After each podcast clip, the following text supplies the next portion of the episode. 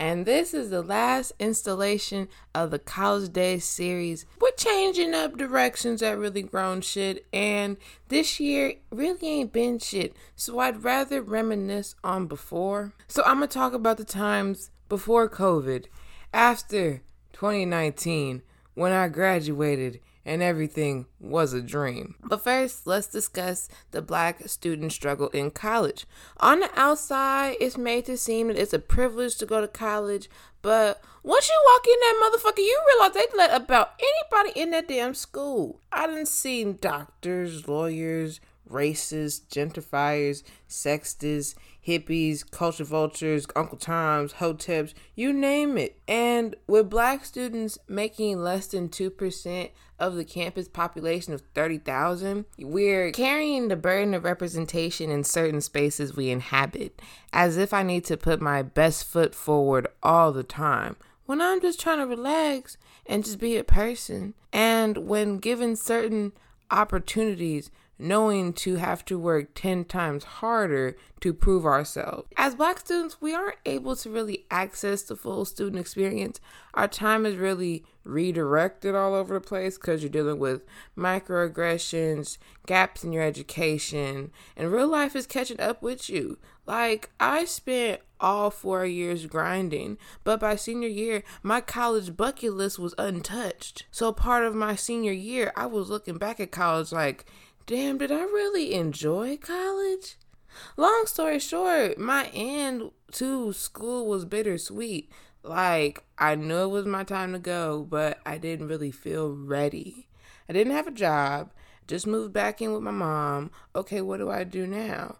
Well, it's the summer, it's that season. Have fun. So I spent that time reconnecting with old hometown friends I ain't seen in a while, a mixture of graduation parties and Taco Tuesdays. Oh, I was just free all the fucking time. Anybody would call me for some shit, I was in there like swimwear. Going to parties and shit on the weekend, weekdays. I enjoy day parties, just to let y'all know. But all them Ubers started to add up. And I just want to say for the record, we need to have a version of Uber that's like Tinder, where you can swipe on what driver you want because it's kind of awkward in the car when you're full of lit people and your driver's dry or the driver's hella social and you drive because you just want to go home from work. And whoever does this idea, please credit me and really grown shit because, yeah. Anyways, so by the end of June, I was really missing Berkeley and my friends was missing me too. So I took a visit up and I realized I hadn't met the requirements to graduate. Bitch, I was one unit shy I thought I had 120. Nope, I had 119. Somebody gave me a no pass. I ain't gonna name no names. All I'm gonna say is that karma will get you. Cause I was upset. I was I wasn't trying to take no more classes. A bitch was pissed. I'm thinking I gotta register for a whole nother semester. I'm stressed because I really just put the cancel on. Oh, I'm not told everybody I'm not coming back.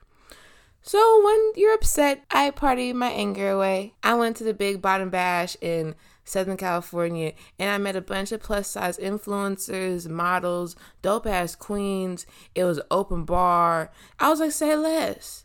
Got into a twerk competition. And one thing about me, I'ma shake my ass. I got second place. And that's how I just relieved that tension because in July, I found a class at the local community college and I was like, yep, let me just take this class out the way. All I had to do was just show up, ready to exercise for six weeks, got my A, mailed them transcripts in, and still got my diploma on time. That was no big. And I celebrated my birthday. I actually flew up to Berkeley that year again. And I planned myself a whole ass party and just had niggas show up. And then I learned the importance of relying on your friends because that shit was expensive as hell. No, I'm not fucking ter- making no party for myself. I had fun, you know, popped a few fireworks, got drunk, did all the shit. But when I left, I knew that time was for good. Like, oh, this is my last time coming back. Like, when I'm leaving, I'm leaving for good, good. That's it. And it hit me on that flight, on that hour flight. What do I do now? Because growing up, I was taught that college was an answer to my problems not as a space for upward mobility. That by just having a degree is going to help my family get out of the hood. I knew I had to get a job, but I didn't know what the next steps were as far as career wise. And then rewind, I was in the GATE program in elementary school, and that fucked me up because I was always equate my success to academics. I didn't know anything outside of the classroom. And yes, I was that girl who'd be crying if they got like a B minus on a fucking test or some shit. Like I just had so many standards for myself. Like that's how it was. So yeah, that first F in college humbled my ass real quick. But being in that GATE program, I remember being picked on because I was the only black girl in the in the program. And I remember, yeah, one time I tried to ditch class and the teacher caught me and instead of taking me to the principal's office, he told me to just keep going to school. And if you don't get a job, just go back to school. It was on some weird shit. I don't know. So it stuck with me. And when I had first moved back home, that memory came back. And I didn't have no job. So I'm thinking, well, let me go back to school. So around August, I'm thinking, oh, should I just go back to community college and get my AA? And I was sitting here like, ain't that backwards? Like, didn't I get that in? I don't know. So I said, let me look up business programs, film programs. And if you remembered in my junior year episode, I, I really wasn't thinking about grad school.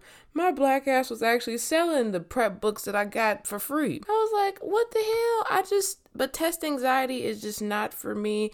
I can't do it. And I'm looking at the application process, fast food making my head hurt, and then bloop, what the hell am I going back for? See, because you cannot come into grad school undeclared. You know, you're paying out of pocket for all that shit. And I'm just like, no. I saw programs I liked, but I wasn't ready to be in a classroom again, virtual or not. Besides, I'm still salty about undergrad.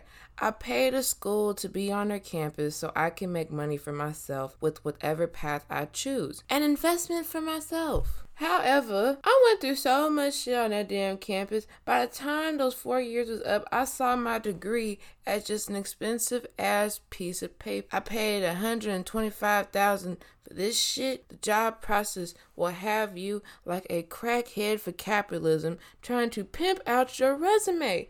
Hey man, I got this degree. It's in media, African American studies. I got a few sociology classes under my belt. I done worked in poli sci. I done worked with everybody. I got some film shit under my belt. I got a fire ass resume. Oh, and I was searching.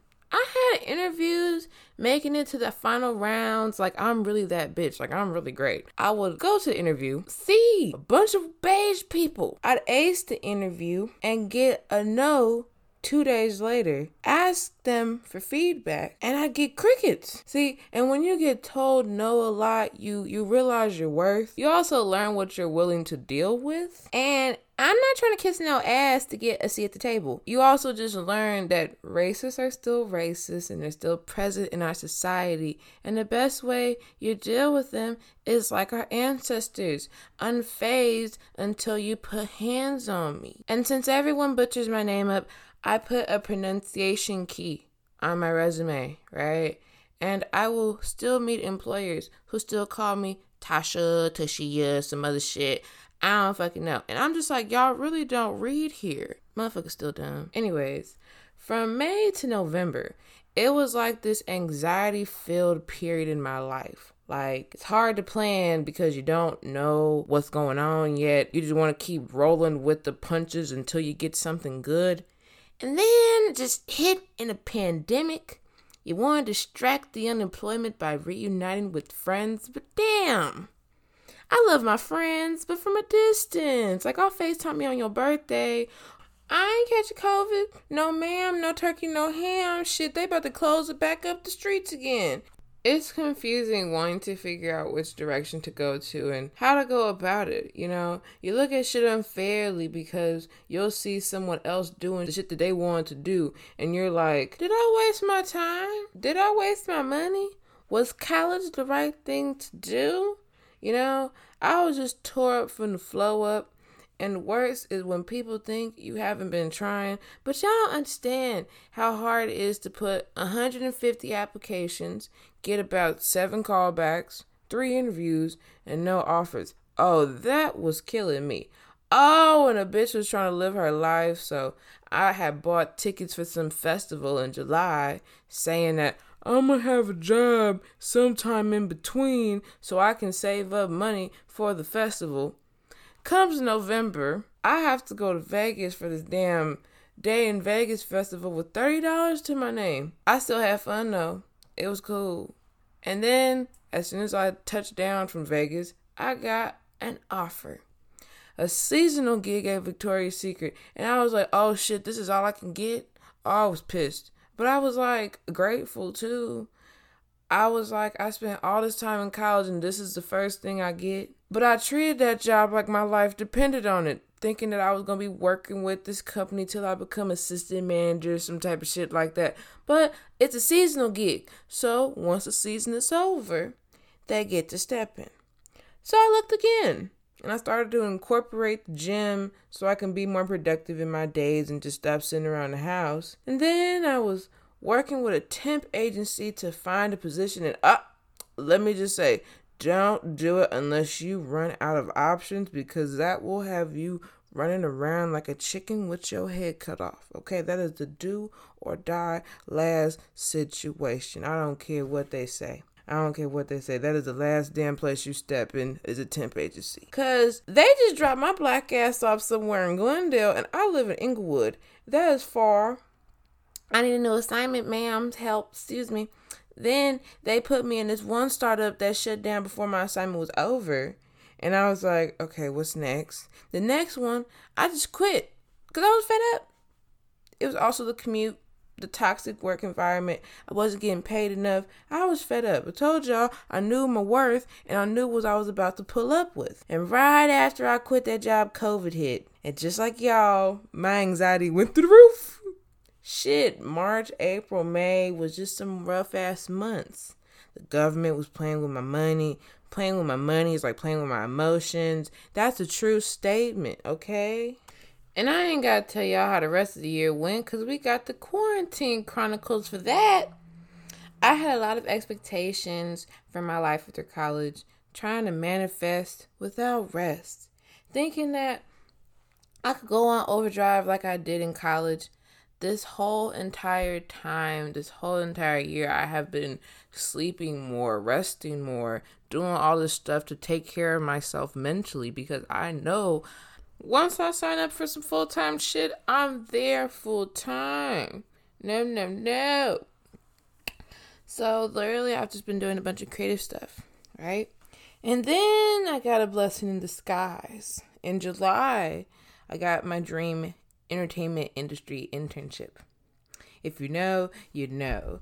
And I just put myself out there, and it was a great experience. I got connected with an amazing team of leaders and inspirations, free swag at the end of the program, learned a lot about myself, the business world, a lot of shit. But the main thing I learned about myself, I'm creative as hell. So when the internship ended in September, instead of me going back to the job process, I decided to fully commit myself on my creative journey. So I'm currently writing my first movie right now, and that's really grown shit because I didn't go to school for this. I'm also dabbling in photography, art, fashion. Like I want to customize clothes. I do a whole bunch of shit. Like even even having visual episodes of really grown shit where y'all can see my face. Ain't that something? And then we fast forward to today you know, I've been resting, reading, writing, and all that creative shit too. And I look back and say I was in such a big hurry to hop in the workforce and make that money to the point where the money was about to make me. But we're not gonna let that happen because in hindsight, I needed to rest and regroup so I could fight another day. I'm actually glad that COVID happened when it did because I was going in full overdrive and this just put a halt on everything. I'm like, I'm sad, But my mental health is like, thank you for slowing the fuck down. I had to let myself be selfish, figure out what I want in life because the past 22 years I wasn't living for myself. I was living other people's expectations of me, and I really relied on the support of others to do what I wanted to do. And now I'm going in a direction where advice is offered, but it doesn't have to be taken. It's a slow journey, but acknowledgement is the first step. And I look back to when I first created this podcast, and I told myself this was to break down the stigma that only a strong person can go to school. As black folks, we're complex beings, and you just have to be determined to get out of your current situation to see change. You know, the great Nipsey Hussle once said, the marathon continues. And it's kind of dope to hear how I grew into this introspective queen over time. Like, listening to the first episode is just so adorable. Oh, I was so young. And with the collaboration of therapy, which is something we need to normalize, regardless if you're going through shit or not, if it wasn't for therapy, I wouldn't have been able to be this vocal. One of the things you learn is that school can only take you so far. You can't go to school to learn about life. Life just happens. I finessed my degree. I've been employed, still unemployed. I feel great. I'm fine taking my time, nothing more, nothing less. Anything stressful, eliminated, it's out the fucking box. And to anybody who is in this funk, in this really weird funk, I say nine times out of ten, if you didn't get a job right after college or go to grad school, you have some other shit to do. It might be a mental journey, it might be a physical journey, it could be whatever.